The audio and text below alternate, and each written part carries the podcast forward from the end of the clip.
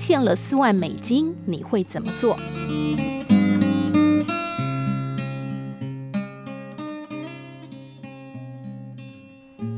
美国犹他州一个叫做费林的人刚买了一栋二手屋，房子成交之后，他马上来到这个属于自己的领地里探险。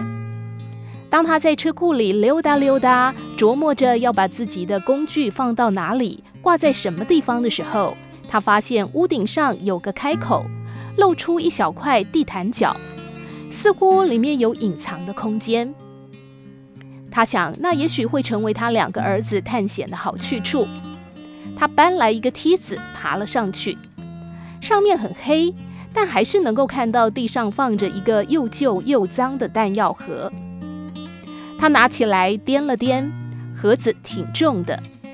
他猜里面也许装了木头或者金属什么的。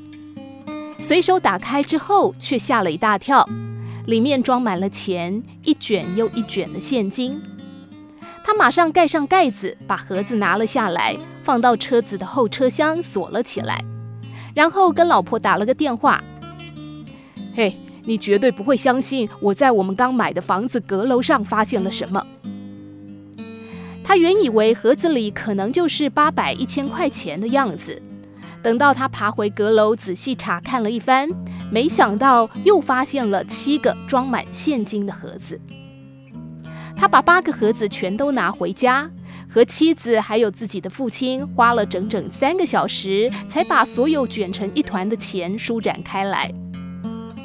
他们和孩子们一起清点了那些钱。当数到四万美金的时候，他们决定不要再继续数下去了。费林不由得想起了自己车需要修理，刚买的房子有很多地方需要整修，房子的贷款要付。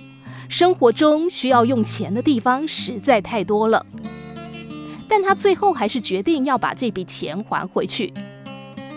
周遭很多人听说了这件事，都跟他说：“你在想什么啊？你们已经买下了那栋房子，那么房子里的一切都是属于你的，那就是你的财产。”费林回答说：“我不认为这笔钱属于我。”我想，前屋主存钱的时候，一定是在想要留给自己的孩子的。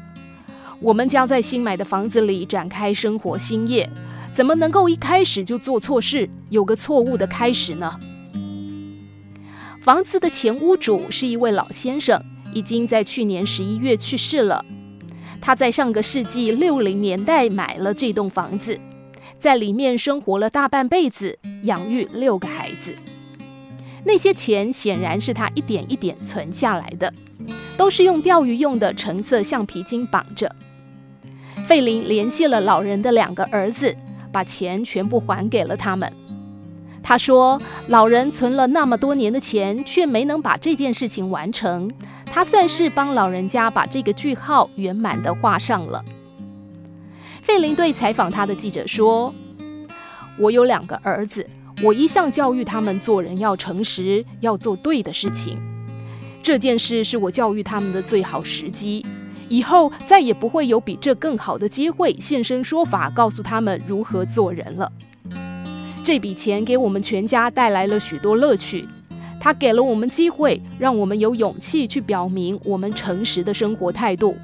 这对我们和孩子来说都是好事啊。记者在最后反问了观众：“如果是你会做同样的决定吗？”